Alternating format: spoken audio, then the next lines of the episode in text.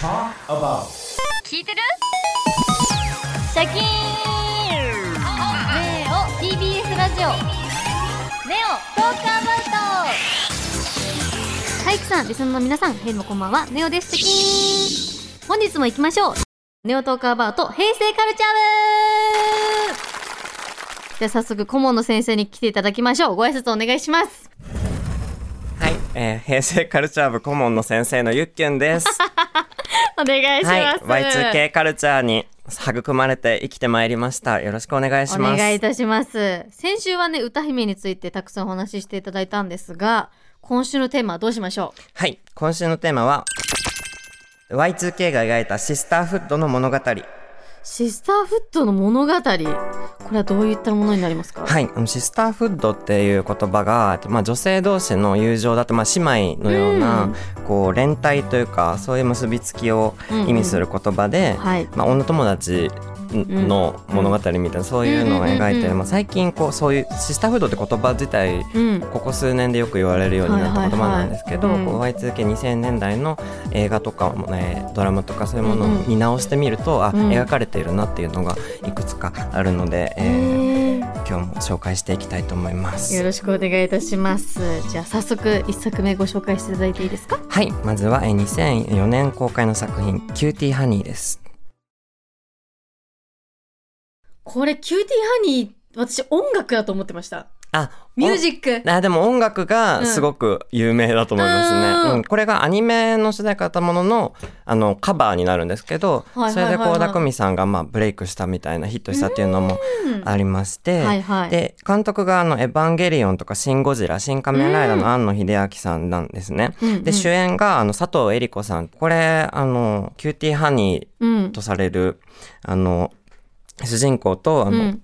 警察のうん。あの市川実日子さんが演じられるその佐藤恵理子さんと市川美香子さんの、うん。なんかそのシスターフッドムービーっていうかどんどん女、女性同士のその友情が芽生えていく話になっていくんですよ。そう。なんだ。えなんか絶対原作のアニメそんなやつじゃないもうちょっとなんかお色気のなんかそういう感じなんですけど、全然違くて。なんだ。そうなんです。び見たらびっくりするんですよ、本当にシスターフッド物語なんだこれです。なんかあのその市川美香子さんはん。すごく厳しく自分にも厳しく他人にも厳しく生きている捜査官ってわけなんですけほどう。なんかそれがそのキューティーハニーとの出会いによってなんかすごく温かい心が芽生えていくみたいなそういう感じになっていてそうなんです。なんかそのねスーパースーパーマンみたいなそのそうとか特撮みたいなそういうのうんもああるんですけど、うん。そこでそこで見るとこれそんなにヒットはしてなくてあそうなんだ。なんですよ。なんか今そういう佐藤江梨子さんと、うんうんうん。あの市川実日子さんの友情物語と思って見てほしい。なるほど。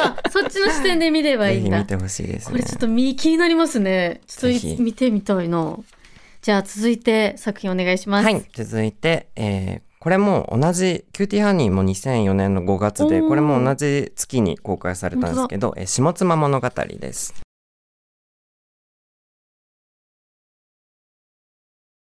これ見ました。えー 最高。見ました。えめっちゃ良くなかった。めっちゃ良かったです。めっちゃいいですよね。なんかすごいその物語も素敵なんですけどファッションとかそうですよね。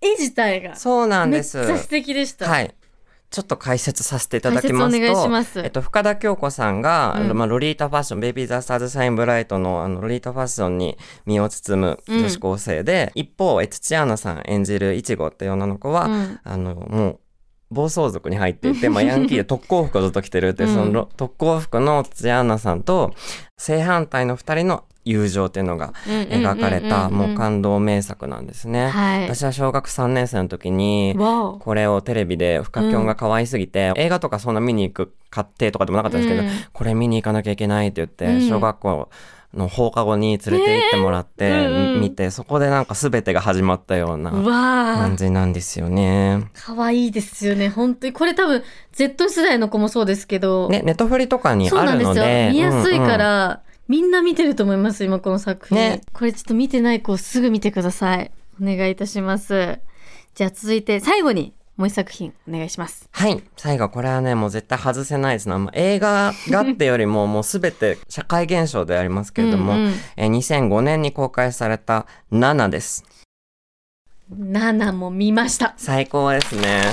これも良かったですね。宮崎あおいさんと中島美嘉さんうん。が、あの、その、たまたまナナっていう同じ下の名前を持つ二人が出会って、うん。あの、まあ、今でいうルームシェアですね。はいはいはいルームシェアをして、で、それとブラックストーンズってその NANA、まあ、中島美嘉さんがこの、ここ、今流れてる Glamorous Sky は、ブラックストーンズっていうバンドの曲うんとして流れるんですけど、うんそれとトラネスっていう、二つのバンドをめぐる、その恋愛模様だったりとか、うんうん。それをめぐるナナとハチですね。うん。ハチっていう、あの、呼び方をされるんですけど、あー7と8の二人の友情物語がもう泣けるんですよね。泣けますね。私これあの少女漫画を実写映画化したものうん。で修士論文を書いてて大学院に行って、えー？だから7バリバリ取り扱ってて、なんかその原作をもちろん読んで、うん映画の脚本と比較とかしたんですけど、なんか映画だとその原作もちろん映画にも恋愛の要素は出てくるんですけど、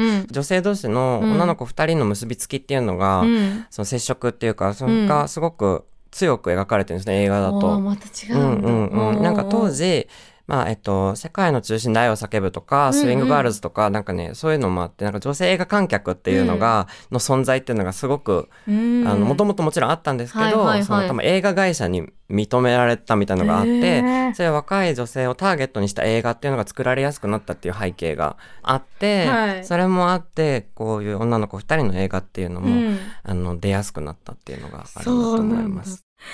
すごいたくさんご紹介していただいたんですが、はい。そろそろお時間ということで、うん。最後にじゃあゆっきゅんさんの曲をお届けしたいんですけど、いいですか？ありがとうございます。私もあの友情を歌った歌がいくつもありまして、はいうん。えっと、8月にリリースして、うん。えっと去年日帰りでっていう曲を出したんですけど、うん。えっと、その曲を、えっと、ラブリーサマーちゃんって、うん。ピチピチロックギャルのラブリーサマーちゃんにリアレンジしていただいた、はい。リ日帰りでラブリーサマーミックスという曲があるので、そちらうん。お聴きください。はい。お送りしているのはゆっきゅんさんで、リ日帰りでラブリーサマーミックスです。ありがとうございます。歌詞もすごい。いえー、あ素りがとう。ございます。なんか失恋した友達を励まして、江ノ島に なんか半日くらい行くみたいな歌なんですけど。なるほど。もう平成カルチャーの影響を一身に受けて作詞をしております。本当ですか？いやもうすごい2週にわたって盛りだくさんで平成カルチャー部としてゆっきゅんさんにおすすめの歌と映画を紹介してもらいました。この部活ちょっとまたすぐやりたいですね。えーまたやりたいです。いつでもやりたいです。ぜひ皆さん来てください。この部活ぜにひゆっきゅんさんが待ってます。私が待ってます。お願いします。はい、ということで平成カルチャー部顧問のゆっきゅんさんでした。ありがとうございました。ありがとうございました。またすぐお願いしまです。す。ネオトークアバートは今夜はここまでです。また来週ありがとうございました。